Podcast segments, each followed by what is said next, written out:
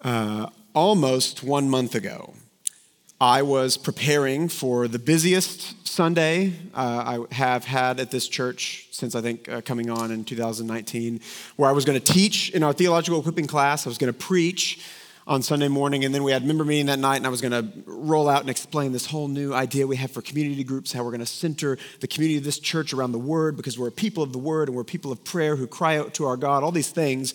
And then my wife, Claudia, very selfishly, uh, decided to go into labor. And I was like, can't you just wait? I got a busy Sunday. But no, apparently it had to happen then.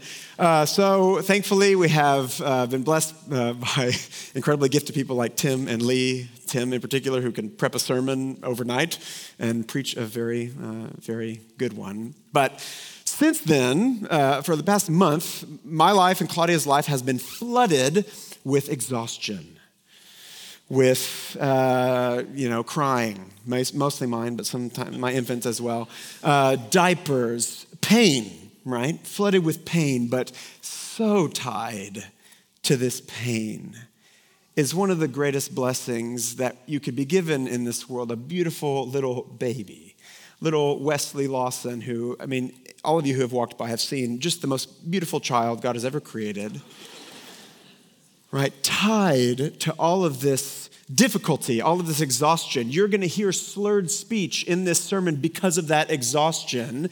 Tied to that pain is an incredible blessing. And we're going to see that same sort of tying today, that same sort of tension as we look at the mission of God, proclaiming I'm tired. I cry more when I'm tired. Proclaiming the glorious name that you have breath to proclaim is going to be very closely tied to pain and difficulty when you go and proclaim that glorious name in a very, very rebellious world. So, we are continuing to walk through Matthew 10. We've been walking through Matthew for uh, over a year now, bit by bit, because we want to just mine the gold of God's word. But there, there's some difficulty, you know, there's some perhaps some negatives in, in walking through the scriptures so uh, uh, succinctly as you see, you sometimes can, as they say, miss the forest for the trees.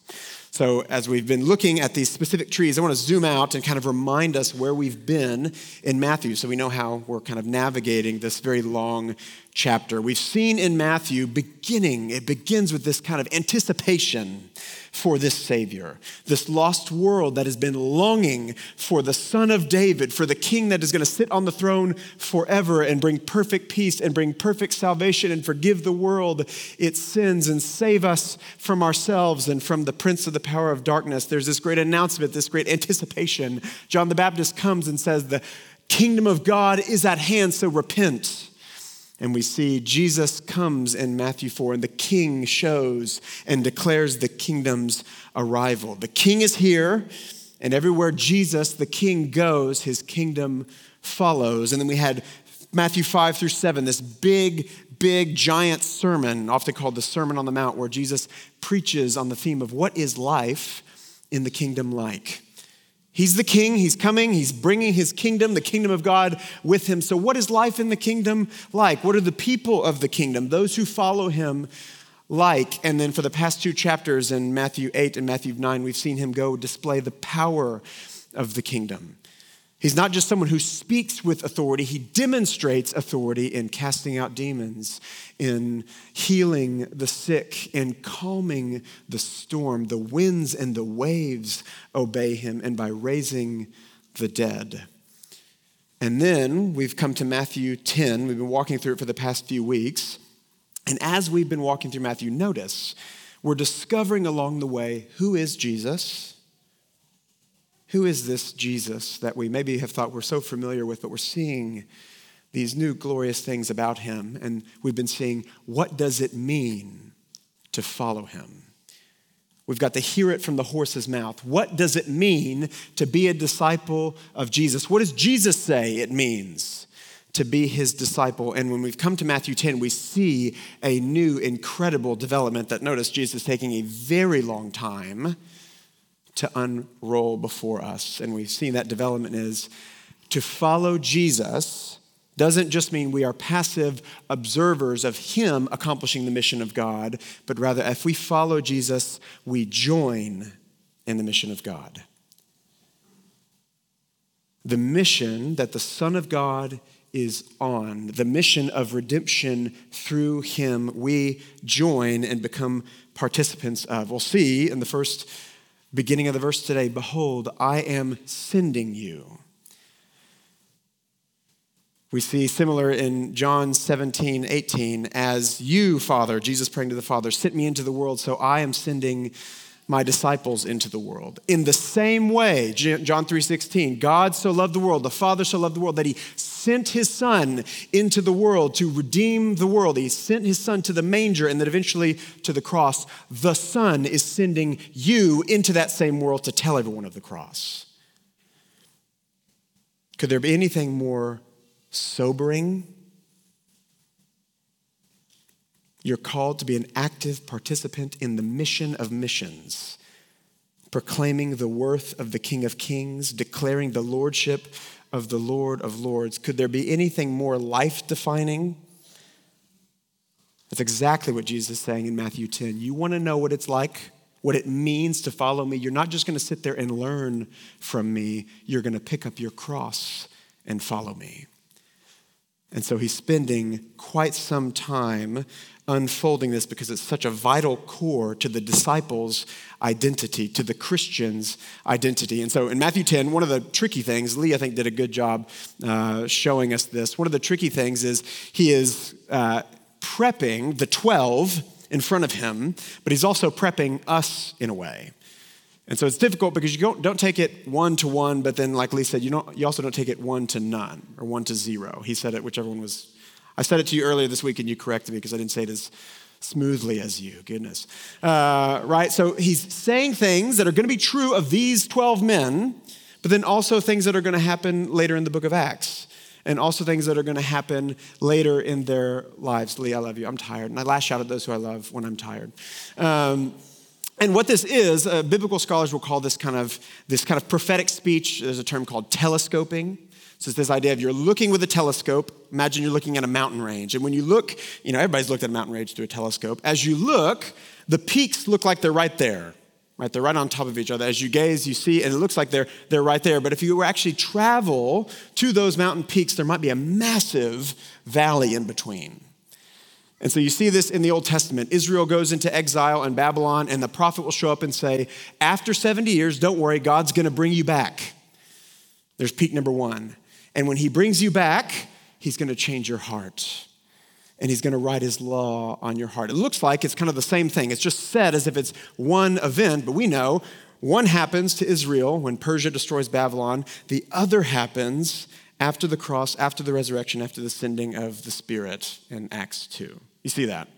And so, similar here in Matthew 10, there's going to be some of those things, things that will be applicable to the 12 sitting there, and things that will come later in the book of Acts, and some things that are true of us today. So, I'm attempting today to preach it in a way where we don't make the one to one mistake, but also don't make the one to none mistake. So, we see as Jesus is walking through this new reality, you follow me, you join my mission, calls the 12 sends out the 12. What he's going to talk about today is in that sending, you will encounter suffering and persecution and pain. I am not sending you out on an easy, painless mission. I am sending you out as sheep in the midst of wolves. If you follow me, this mission that I'm on, that you're following, is one of great suffering and pain. So we'll see four things today. You're like, what? A long intro and four things? is going to be a long sermon, and you might be right. Four things the pain of his mission, the purpose and the power of his mission. Yes, they all start with P. The privilege of his mission and how we prepare for his mission the pain of his mission, the purpose and the power of his mission, the privilege of his mission, and preparing, how we prepare for his mission. So let's look at the difficult one. Let's dive in and look at the pain of his mission. Verse 16 Behold, I am sending you out as sheep in the midst of wolves. So be wise as serpents and innocent as doves. So, right after he's called them and he's begun to give them kind of instructions that we've seen over the past few weeks, now he's saying this mission will be hard. There will be persecution and it will be painful. Why? The reality of the world, particularly the reality of humanity in the world, is that we are God's creation in utter rebellion. To the core of man's being, what our hearts scream most is I don't want God to be the God of my own life. I want to be the God of my own life. I do not want him to tell me what is good and what is evil. I will decide, thank you very much, what is good and what is evil. I want to be like God, which is to say, I would like to dethrone him and be my own God. Nobody tells me what to do. I decide for myself what to do. That is the core of sin that every other sin flows out from. I'm God of my own life. And so anything that threatens that, rebellious man will not react kindly to. So to join the mission of God, where you show up and you say, bow the knee to King Jesus, will not be received gently. There will be a violent reaction from the wicked heart of man. Jesus says it will be like sheep among wolves. And because this is the reality, you need to behave a certain way. Right? Be as wise as serpents and innocent as doves. Serpents were known as being wise because they'll, you know, hide from, you know, threatening things. Even the devil gets a compliment in Genesis 3. He was crafty, craftier than all the other animals. So be crafty, be wise, Jesus says, as you navigate this really, really difficult, painful world, but don't be crafty in the way the serpent was crafty. Be wise, but be innocent. Be wise, but don't be sketchy. Be wise, but be pure in heart. Doves were thought to be just gentle and innocent. How does the Holy Spirit appear when he comes down at Jesus' baptism? As a dove, because they're thought to be pure and gentle. So go out, be wise, be shrewd, but be righteous in doing so. And then Jesus goes on to give us details he doesn't just say it's going to be hard and leave it there. He gives you details, gives us details of the types of persecution we can expect to face as we go out. Look at verse 17. Beware of men, for they will deliver you over to courts and flog you in their synagogues, and you will be dragged before governors and kings for my sake. So you see social persecution, right? They'll deliver you over to the courts. There's this idea of you might lose your job, you'll be arrested and taken to court, you might go to jail, you're most likely not going to be looked upon with any favor from society. You'll be the social pariahs in a lot of people's minds, but it doesn't just stop at social persecution, there's physical persecution. You'll be flogged, you'll be beaten. You can't read the book of Acts, the story of the gospel going out from Jerusalem to Judea and Samaria to the ends of the earth, without seeing physical beating you can't read a missionary biography without seeing assaults and murder attempts and martyrdom itself in an attempt to shut the mouth of the minister who is going and saying, Jesus is king. You go out, you say that to a rebellious world, they will react violently, physically, violently. And if those two things weren't bad enough, Jesus, in my opinion, goes to uh, the depths of pain, the worst possible pain, which is family pain. Look at verse 21. Brother will deliver brother over to death, not just beating or jail, death, and father his child. Children will rise up against parents and have them put to death, and you will be hated by all for my name's sake. Those who are closest to you, those who you've put your trust in, those who you say, they've got my back, right? They would never betray me, are the very ones that will be persecuting you to the ultimate persecution, to death. Siblings will deliver you over to death and take over your family, your children. The ones that you pour your whole life into will rise up against you and deliver you over to death. I can't imagine a worse pain than that. There's a real common, like, fear mongering tactic in our day, which just goes like this The government's coming for your kids, or the LGBTQ plus community is coming for your kids, and it's a, it's a way to get you to vote a certain way or to school your kids a certain way. It's meant to scare you, motivate you by fear. Jesus here says, Your kids are coming for you. This isn't, you know, like the doctors ask you, this isn't a seven on the scale of 10. What's the pain like? It's bad, but I, I think I can make it. This is unimaginable pain. This goes to the depths of pain. Jesus saying very clearly, You follow me, that means you join my mission. And if you join my mission, you will encounter great pain. You want to follow me as I carry my cross? You pick up your cross and follow me.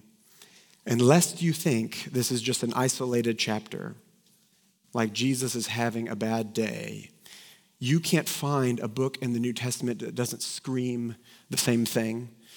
First Timothy, I don't think, has anything about persecution, but don't worry. Second Timothy has like all the stuff about persecution. Listen to Peter writing to the churches in 1 Peter 4:12. Beloved, do not be surprised at the fiery trial when it comes upon you to test you as though something strange were happening to you. When persecution sweeps into your life and everything you knew is turned upside down and it's misery all the time, don't act like that's a surprising thing if you're following Jesus, as though something strange were happening to you. 2 Timothy 3:12. You want a comprehensive statement? Indeed, all who desire to live a godly life in Christ Jesus will be persecuted. There's Paul in his dying days preparing Timothy. You want to be godly? You can expect one thing persecution, pain. If you call him king, if you try and advance his kingdom, the rebellious, devil ruled world will painfully resist your efforts. So, set your expectations rightly. Do not expect love from this world. Set your expectations like verse 22. You will be hated by all for my name's sake. And again, one of the reasons why we preach from the scriptures is we want our view of God and our view of what does it mean to be his people to be shaped by him. So, if you have some other version of Christianity, you did not get that from Jesus. There's a reason why prosperity gospel preachers never preach from the Bible. They can't the false gospel that Jesus came to make you healthy and wealthy and prosperous. You can't preach that and read two seconds of Jesus' actual words that says quite literally the exact opposite. You want to follow me? You want to come to me? Your life will get much worse, perhaps unimaginably worse. Or perhaps something more relevant to this room if your version of Christianity is incredibly comfortable. It allows for profound complacency. It asks very little of you other than ex- ask Jesus to come into your heart, be moral, be conservative, and come to church. Be involved. You did not get that from Jesus. I don't know where you got it from, but not from his mouth he's being very clear and very upfront with us about what it will look like, about the painful reality of following him and joining his mission in a rebellious, devil ruled world. You will suffer, it will be painful for his namesake. That's point number one. How's everybody feeling, right? Now, look at me. He could leave it there. He's the king of the universe. He could leave it there. He has all the right to say, I rule the world. You know that heart keeping you alive? I keep it beating. Go do what I say. He can say that. He has every right to say that, and we have no right to say, that's mean. His response would be, I made you from dirt and breathed life into you. He could leave it here. It's going to be painful. Go. Is that where he leaves it? Is that the heart that we've seen on display as we've been looking at Jesus all throughout Matthew?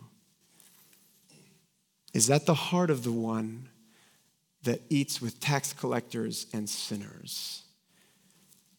Is that the heart of the one who stops and turns and encourages the lowly and the forgotten? Is that the heart of the one who reaches out and touches the diseased?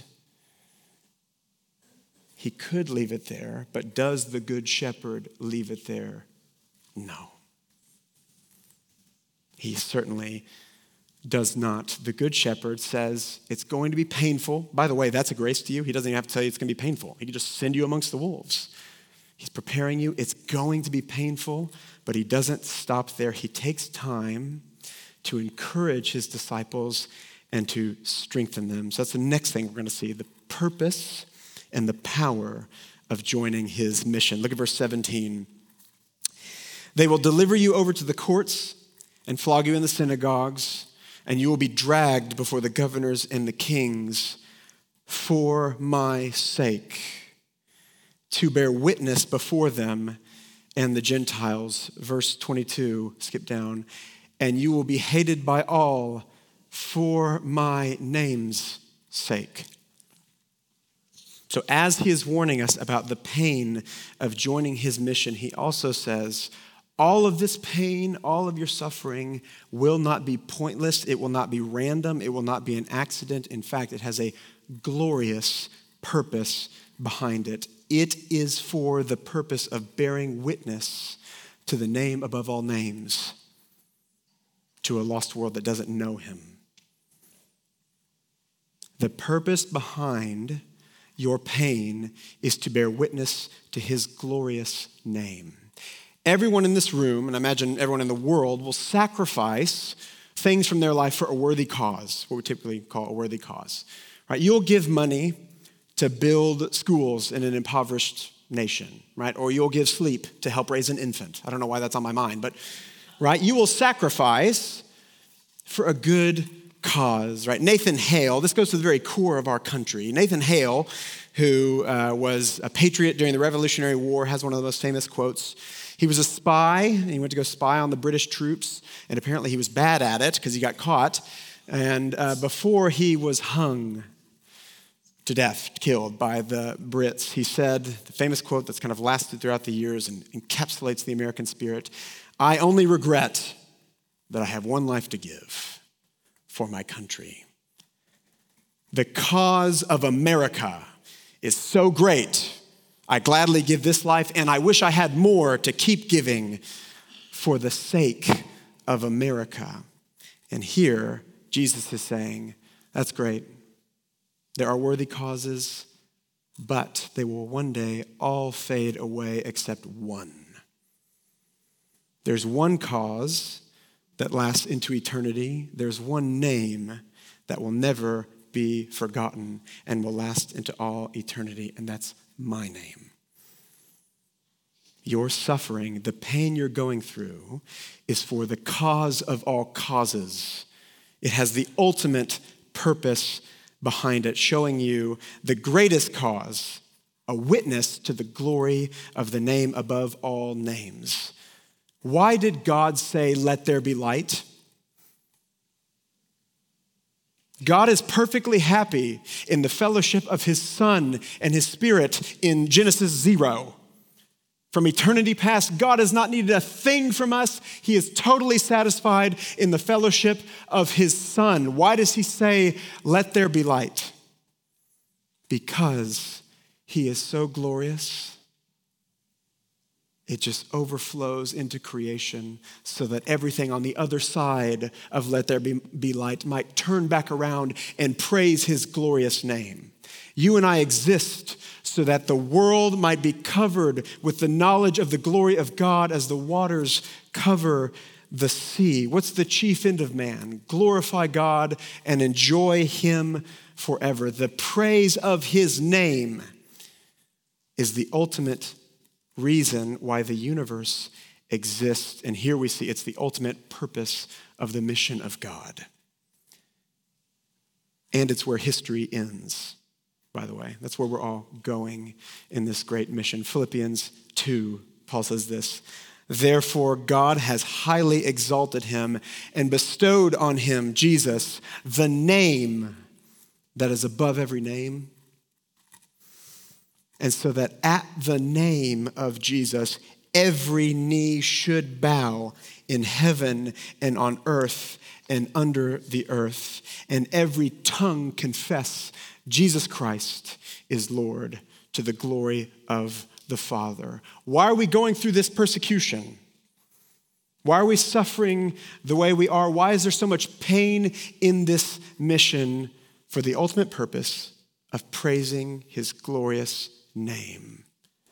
The way you endure suffering for his namesake declares his ultimate glory. You are persecuted, as Jesus says, for my name's sake, to bear witness before them, before the watching world.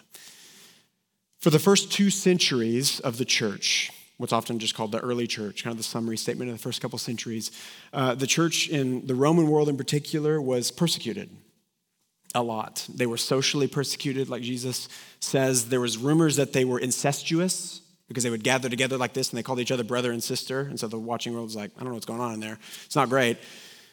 They were called cannibals because they talked about eating uh, the body of Christ and drinking his blood, and they were also known for adopting. In the Roman world, if you didn't like your baby or there was a deformity, you just throw it outside the city. And Christians were known for flooding the streets and taking unwanted babies and adopting them. So they would bring them into their gatherings and raise them and teach them the ways of the Lord. And so, the, again, the onlooking world was like, I think they're eating those babies. Right? They're really, really weird, but social persecution, they were hated, right? They were called atheists because they didn't worship the Roman gods, ironically. Incredible social persecution and incredible physical persecution. They were beaten, they were killed often. We have so many martyrdom stories. And the way they endured, they responded not how we typically respond today by just railing against you know, government overreach or getting mad at the lost world for not having Christian values and things like that. Rather, they responded when they were insulted, they blessed because they knew they could be patient with the lost world because Jesus had been very, very patient with them.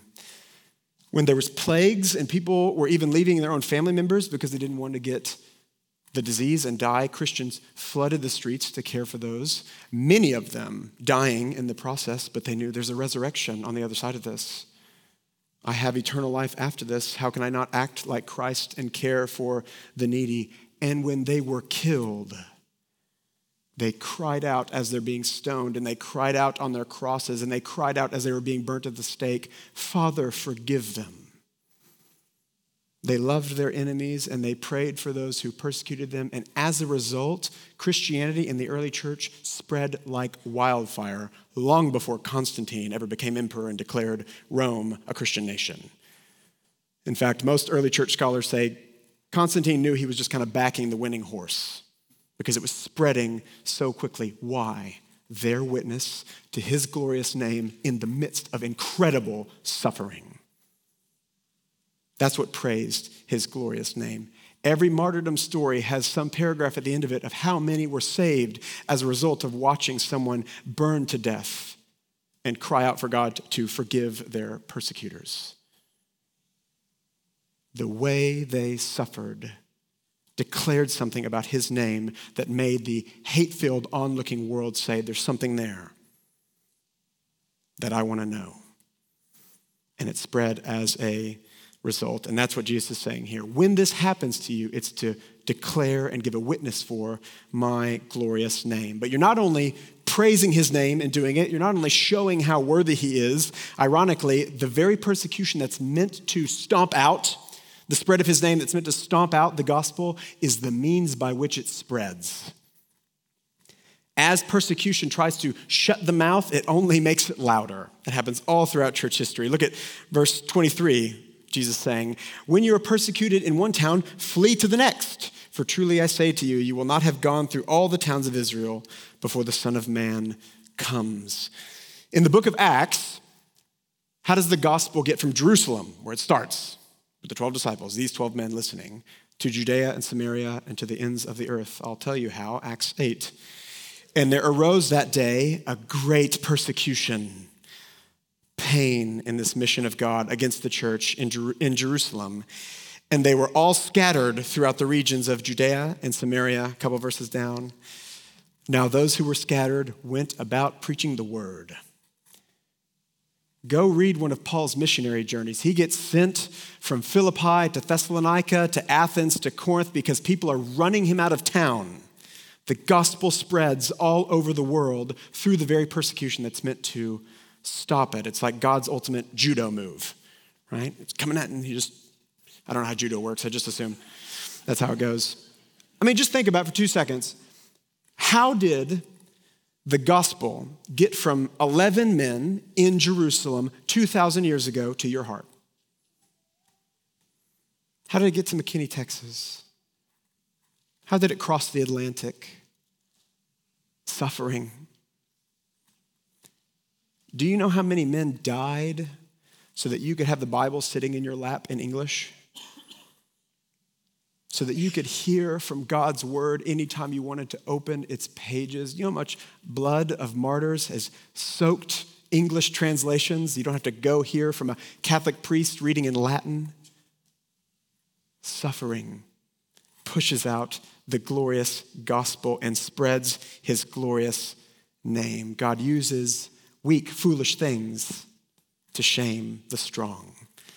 So, Jesus is telling us when persecution comes, don't cower, don't be disheartened in this painful persecution. There is a glorious purpose, the ultimate purpose behind it, the spread of the name above all names. But that's not all.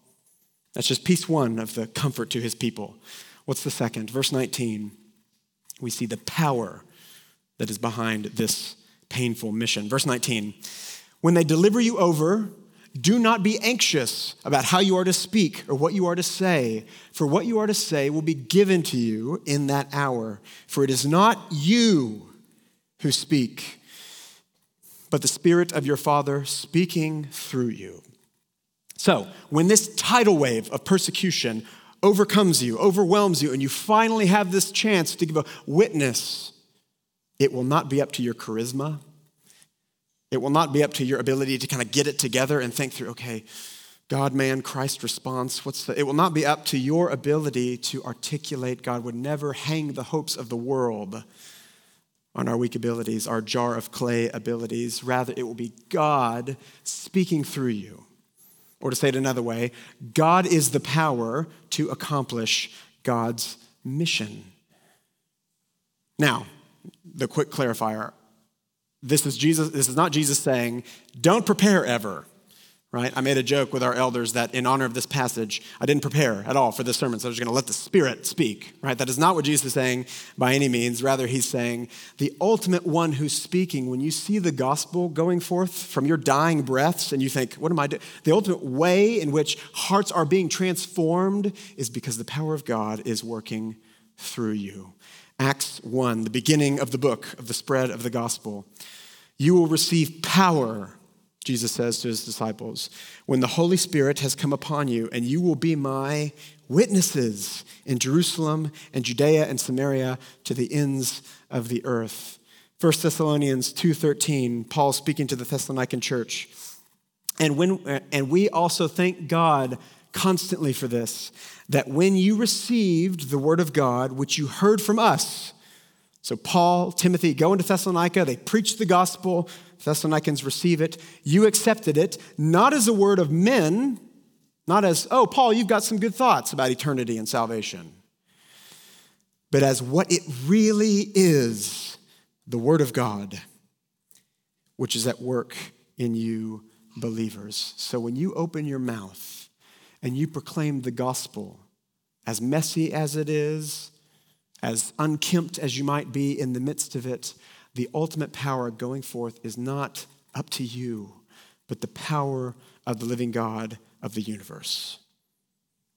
God gives the power to accomplish his mission. And by the way, this is always how God works through his servants. We have the treasure of the gospel in jars of clay. How does Moses go and accomplish the kind of mission of the Old Testament? The first kind of great mission call we see is Exodus the burning bush, God shows up to Moses and says, Go tell the most powerful king in the world, Pharaoh, let my people go. Let his slaves go. And Moses responds like this in Exodus 4:10. But Moses said to the Lord, Oh my Lord, I'm not eloquent, either in the past or since you've spoken to your servant, but I'm slow of speech and of tongue.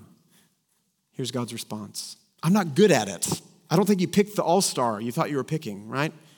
There's, I'm sure, other Michael Jordans or Lionel Messi's uh, who could right, accomplish this, but I, I, I stutter. What does God say? Then the Lord said to him, Who made man's mouth? Who makes him mute or deaf or seeing or blind? Is it not I, the Lord? Now, therefore, go, and I will be your mouth. So, as you witness, let this just, again, frame a couple things. Unbelievable confidence that it's not up to your skill, but up to the power of the one who said, Let there be light. Which, by the way, this means he gets all the glory. If someone gets saved, you're like, all right, I'm good at this, right? And you take on the pride, he still gets all the glory. And uh, by the way, this means you can sleep at night. You pour your life out, you faithfully minister the gospel, and people reject it, you can go to bed knowing that God is the ultimate one in control. And He has not hung the hopes of His church on you. You can rest knowing that He's the one that will ultimately bring it. And then lastly, let this, this is a bit of a sidebar, let this change how you walk in this room on Sunday. You are not coming to hear some preacher string together some thoughts about the Bible. So long as the preacher here behind this music stand pulpit preaches the word, you're coming to hear the word of the Lord. You're coming to hear from God. That should change the way you walk in those doors.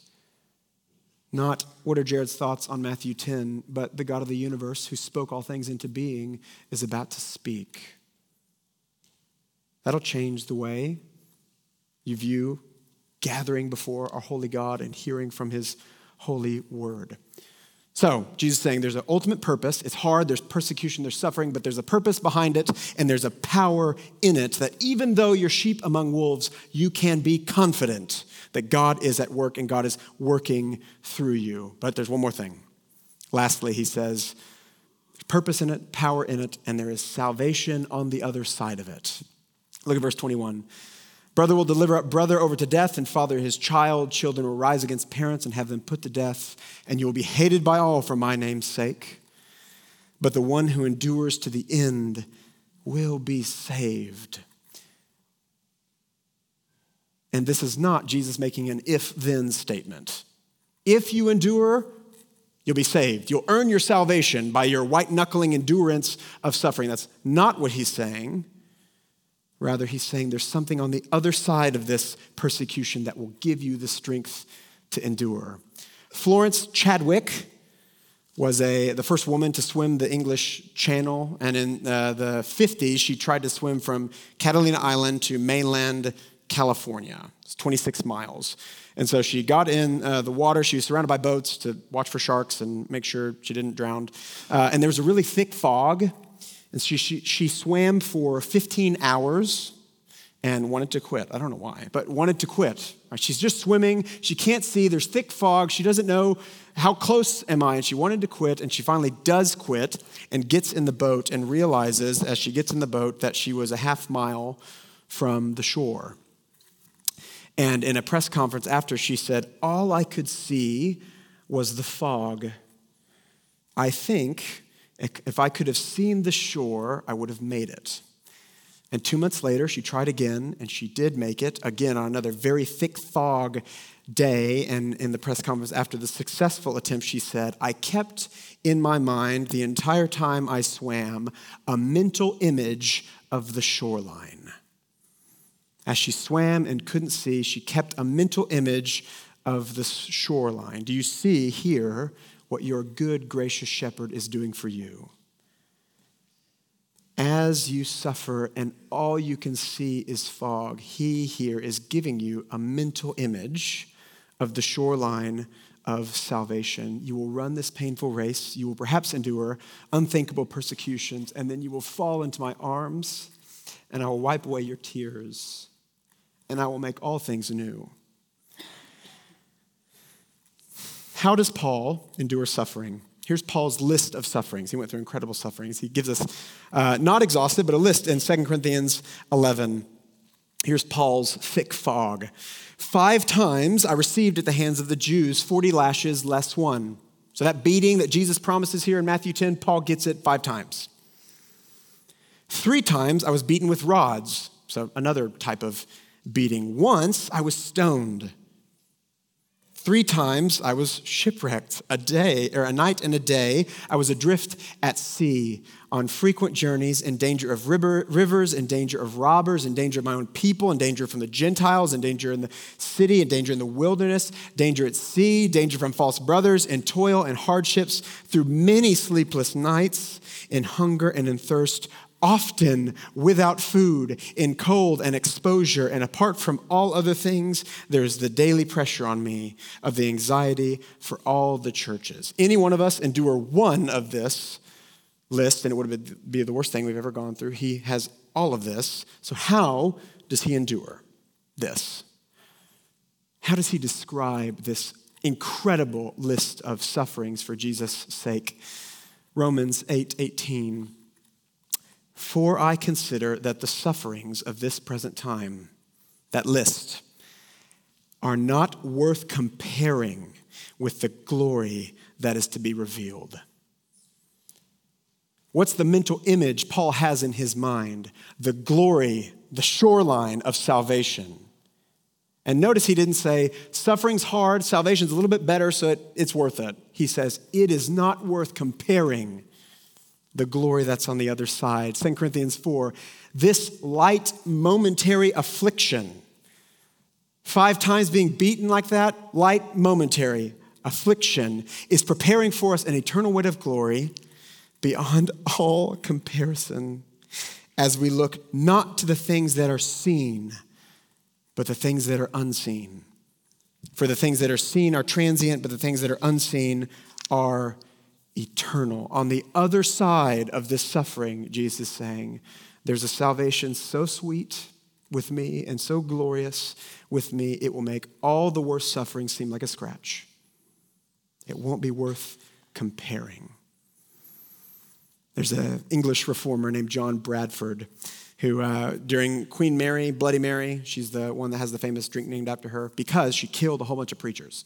Uh, so think about that next time you drink a Bloody Mary. Uh, she uh, killed a whole bunch of Protestant preachers, people who were preaching the gospel, justification by faith, were saved not by our own works, but by the glorious Savior who came and lived the perfect life that I couldn't live, completely by grace. All those preachers she wanted killed, and one of them was John Bradford, and he was being tied to the stake with a fellow reformer named John Leaf. And as they were about to be burned, he turned to John Leaf, his friend, and said, Be of good comfort, brother, for we will tonight have a merry supper with the Lord. On the other side of these flames is a glorious feast with our God, so be of good comfort. He's got the shoreline in mind. He's got things unseen that he's working looking at. And that is exactly what Jesus is doing here. Before you enter persecution, I want you to know what you're looking for. In the same way, he, for the joy set before him, endured the cross. So Jesus is showing us in this pain, there's purpose and there's power and there's salvation. There is a merry supper with him on the other side. One more piece of preparation. We got to move a bit quicker the privilege of his mission. Verse 24 A disciple is not above his teacher, nor is a servant above his master. It is enough for a, the disciple to be like his teacher, and the servant like his master. If they have called the master of the house Beelzebul, how much more will they malign those of his household? So, the last piece of preparation is kind of like a summary statement that we've, we've kind of seen before. And it's this reality of you follow him, you want to be united to him. What's true of him will be true of you. If they hated him, if they persecute him, if they insult him, if they try to kill him, if they do kill him, they're never going to treat his people any better than they treated him. So there's this sense in which uh, Jesus is again kind of rightly giving us expectations. Don't expect love from this world if you want to identify yourself with me. Expect the same hatred I get. But he's also introducing something here that is a massive theme all throughout the New Testament, which is persecution for his namesake reveals that you are like him. Persecution for his namesake reveals that you're his.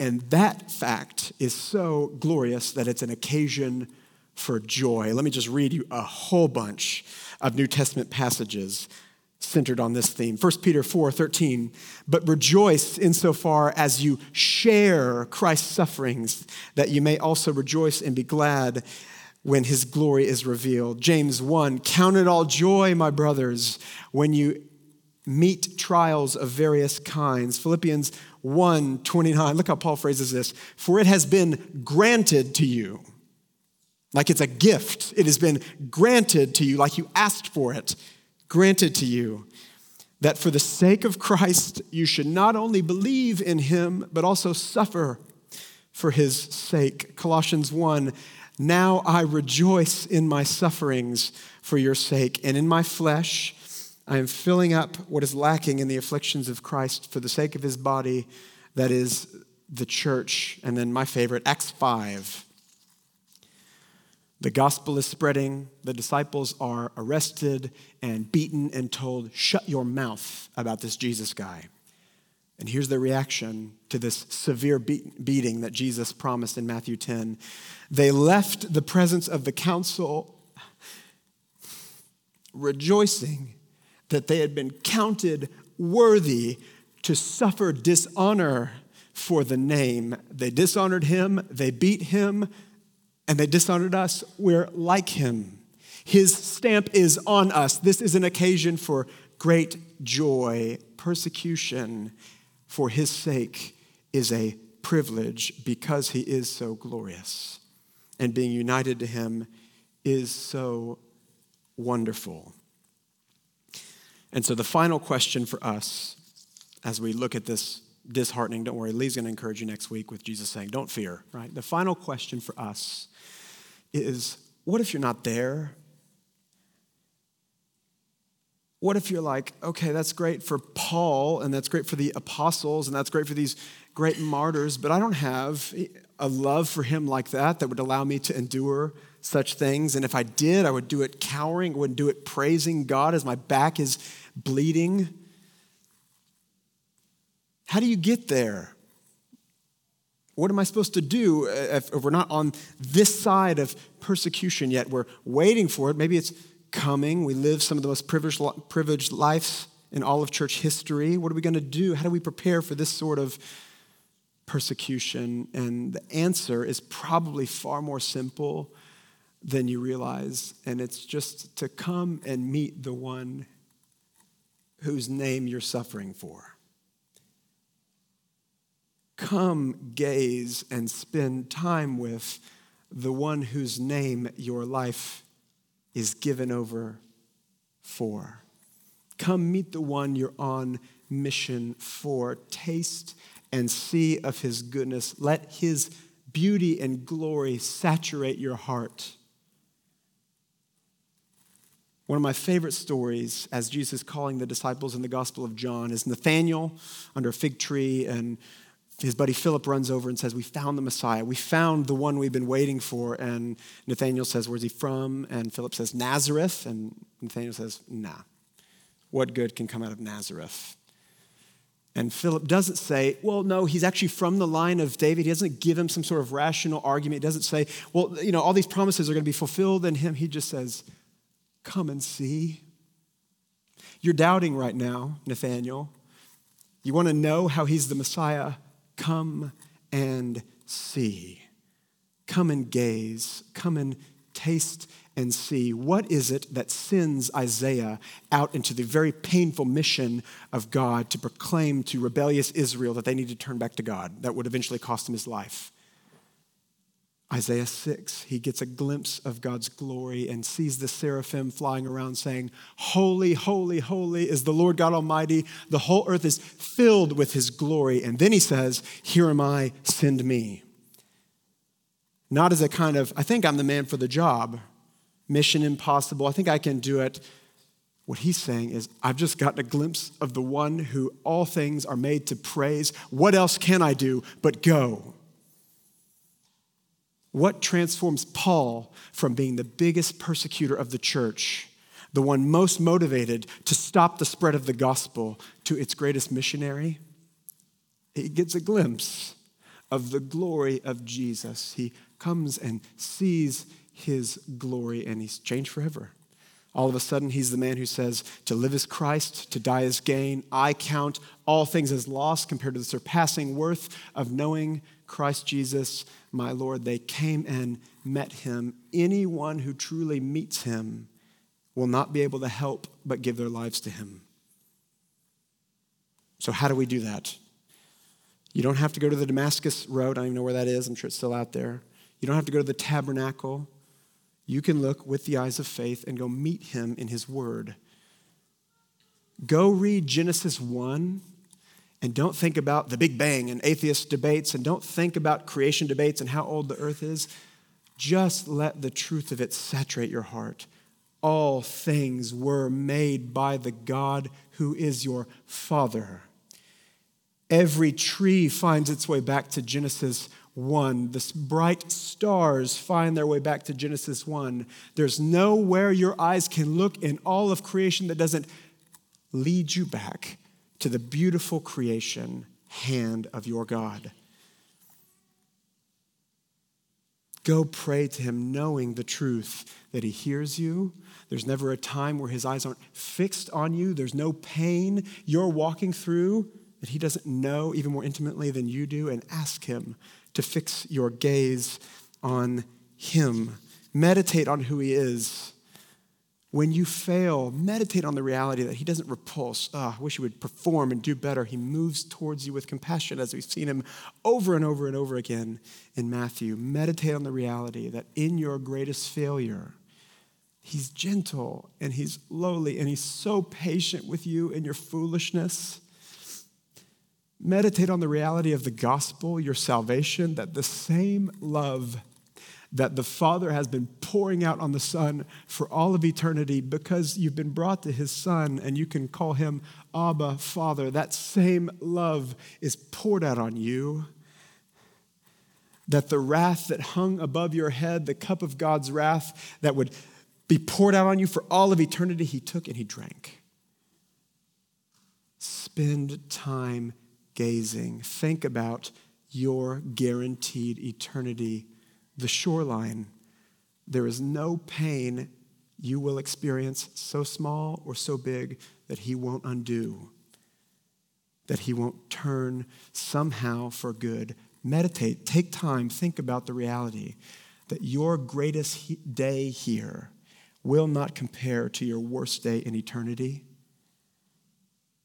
that every bite of food at his table will be better than the last. And though now you see with the eyes of faith, one day you'll see with the eyes of sight. You'll actually see the shoreline. You won't have to have the mental image anymore.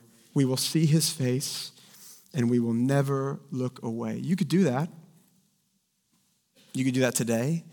You could do that tomorrow, and you could do it every day for the rest of your life until your heart is actually saturated with Him. And you can say, like Paul, it's not worth comparing to the glory that will come in the merry supper that we will have with our Lord on the other side of this suffering.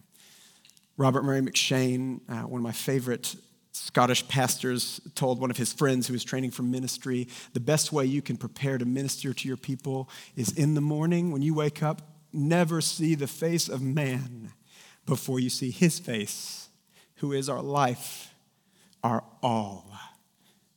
Go meet with him, gaze upon him, and gazing at him will force you out into his mission because his goodness and his glory must be shared. M'Cheyne again told his people this. I've read you guys this quote before.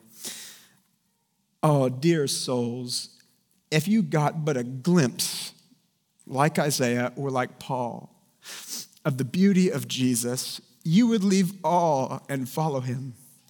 If you got but a taste of the sweetness of forgiveness, you would count everything else but loss for the excellencies of knowing Christ. Oh, pray that you be made willing to leave all for Christ. He is kinder than father or mother, more precious than son or daughter. Take up your cross then and follow him. You want to prepare for going on the painful mission, start by gazing at him. Come and see. Come and meet the one that you will joyfully go for. And when you actually meet him, when you actually taste and see of his sweetness, you will, like Paul say, it's not worth comparing to the glory that will come. Let's pray.